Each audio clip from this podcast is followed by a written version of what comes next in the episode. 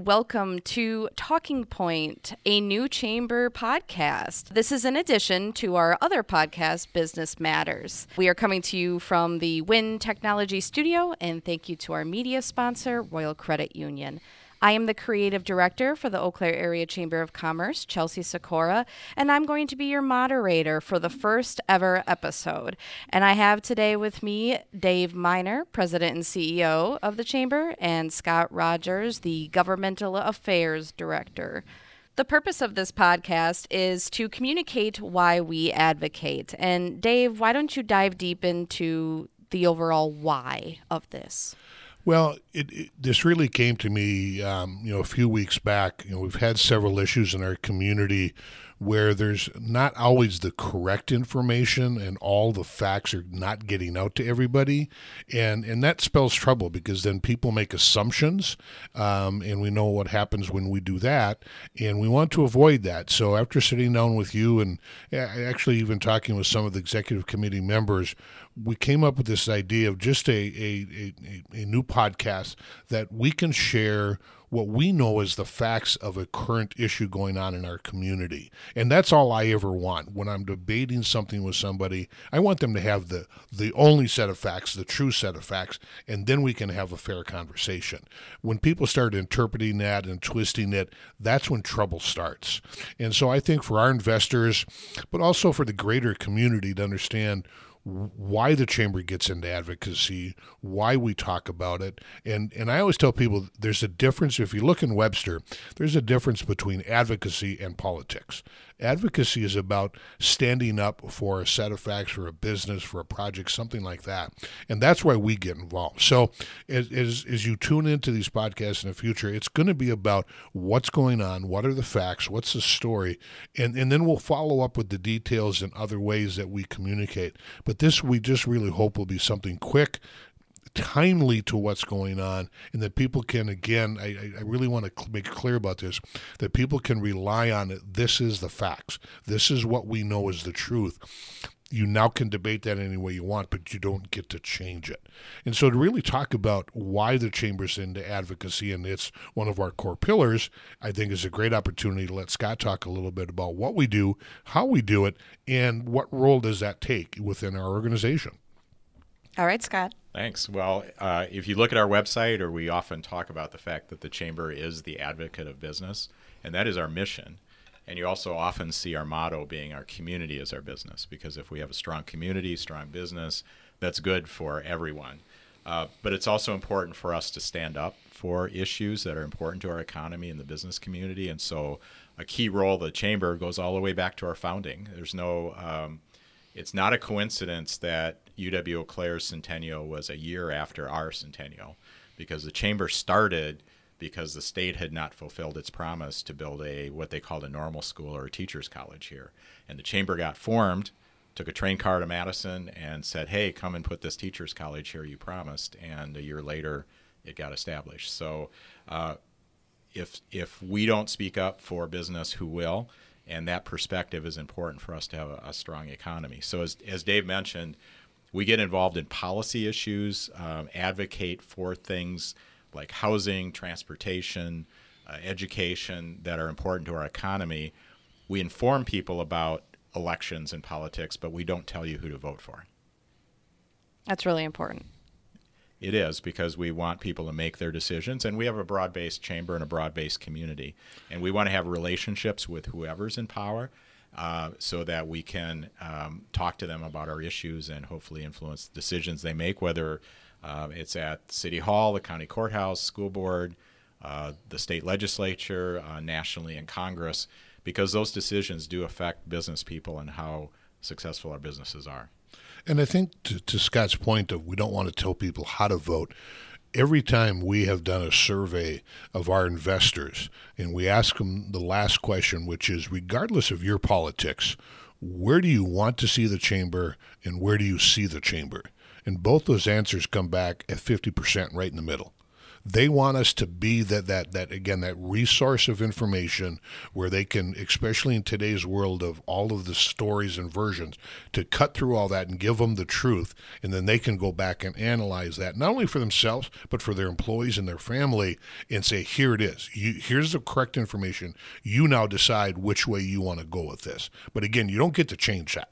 But I think that's what's made us a very strong chamber, not only in our community, but in the state of Wisconsin, is people respect that we're not going to pick a side. We're going to put the information out and tell you how it affects you. Well, and the chamber is always evolving. Well, I'll, I'll mention really four things we try to do too, and that maybe can be some background. Uh, we do advocate for the business community. So that's one thing. If we need to speak up on a housing issue, on uh, advocating for the science building in Madison, some things that are really important to us, we will weigh in and say, here's how we think the legislature or the county board or the city council should go on that issue. We don't do it on every issue, but if it's a critical issue to the business community, we also try to build relationships with uh, people who are uh, lawmakers, who are um, staff um, in uh, key agencies or running uh, the city, et cetera, uh, so that when we talk to them, we can get information from them. It can be reliable and they can hear our point of view. Uh, and then for our investors, uh, we try to inform them. And that really goes to what Dave was talking about. We do things like our events, like Eggs and Issues. We have our weekly Business Advocate newsletter, where we try really hard to provide reliable curate news sources so that when you read stuff there, it's to our best of our ability that's that's correct information. And then to equip our investors so that they want to personally weigh in, they know where to go. You know, if it's this particular issue, is that an issue you should call your city council member about or your congressman? Um, because it can vary, and uh, we try to help. And then what tone should you use, and how can you influence people? So those are some of the things that that we try to do. I would say the issues we've really been plugged into lately are there's a lot of important ways that we need to solve our housing shortage here. Workforce is another area. So we try to look at those things, and when there's a policy issue that comes up, we try to weigh in on it, or at least inform people so that they can make their decisions. I think it's you know when you look at like what again I just kind of look at this summer and you know we've had a lot of different issues kind of come up and again go sideways because people maybe know half of it but you know there's been some parking issues and you know the the, the transit center project and why it's taking so long and and again in, in today's world you know, communication is coming at us in so many different ways and so fast.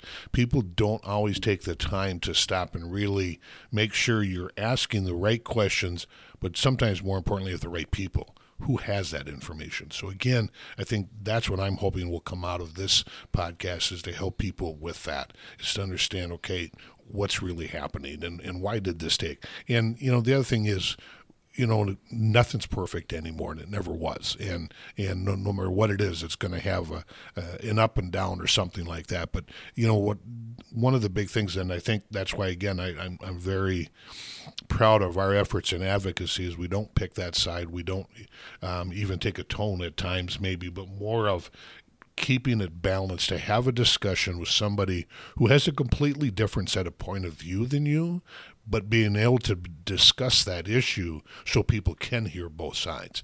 That's what I think is really missing in today's world.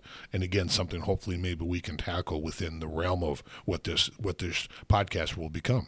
Yeah, being a neutral, reliable yep. space. Yep. Yeah.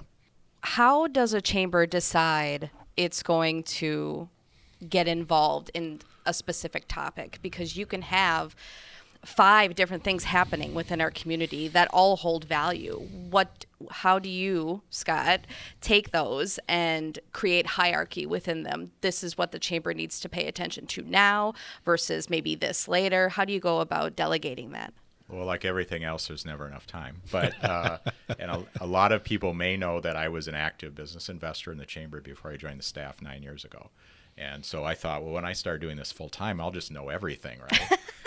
Um, it doesn't quite work that way, but it, it does mean that uh, perhaps uh, I have the opportunity to be more informed than a lot of people. But we do have um, a governmental affairs committee. Jen McHugh from Royal Credit Union is chairs that right now. So our volunteers are very involved in helping us have a perspective on what's important to them. And then we set something we call a business issues agenda every year, and we, we look at what is our philosophy on key issues as a chamber, as the business community, and then in those key philosophies, is there a specific policy proposal that we either favor or oppose based on what we think is best for our community and for business? And I will point everyone to our website. So if you go to the advocacy tab on our website, we have something there that explains our principles, how we approach this, how we come up with um, uh, our positions, which are then uh, uh, ratified or agreed to by our board of directors. So we don't make a position unless our board of directors, which is a broad base of the community, which you can also see on our website. Um, and then we update that throughout the year. And each year we have uh, our right now the one that you'll see up there is the 2023 business issues agenda and you can see our philosophy on some of those key issues that are important to business uh, and so when a housing issue comes up when a transportation issue comes up when an education issue comes up and the legislature is going to vote on a bill or the city council is going to vote on an ordinance and it's something that we need to weigh in on we have already stated our position and so if it's dave or if it's me who need to go and do that or provide a letter we've already decided that, and we can go forward and make sure we do it in a timely timely manner. And I think a couple of key points I want to make sure people understood what, what Scott said there is one, we established the what we're going to be an advocate for ahead of the game and and Scott communicates that with all of the legislators. So when we do show up, it's not a surprise. They're not like, "Oh my goodness, why you know how come the chamber's here? What did we do?" Well, we already told you. So we may be there to support or oppose it, but it's not hidden. That really leads into the second point of everything we do is going to be very transparent. I have said mm, I'm 32 years into this now is I have watched this so many times, but if I can show somebody how the chamber decided on an issue, we started here and we went through this transparent process. They may not agree with our decision, but they will at least respect us for how we got there.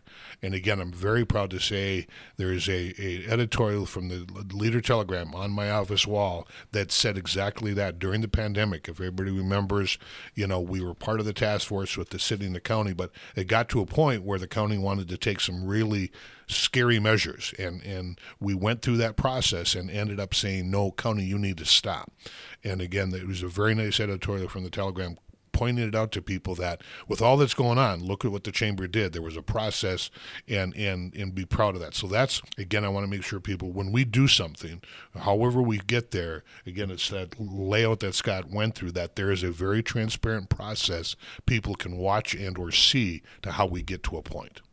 So going forward in this podcast, we will be covering those yeah. key points. Yeah. Yeah, when key issues come up, um, people are wondering about, we can tell you to the best of our ability what we know about that issue, what the chamber is saying to uh, policymakers, um, how we're taking input from investors. We do talk to businesses. We talk to other uh, associations that have expertise, like in, in housing, it'd be the home builders and the realtors and the developers and other people who are actively doing this. The uh, the businesses who are trying to bring people to our community who are trying to find housing. So we try to take that overall perspective on what's important to our economy and the right decisions to make.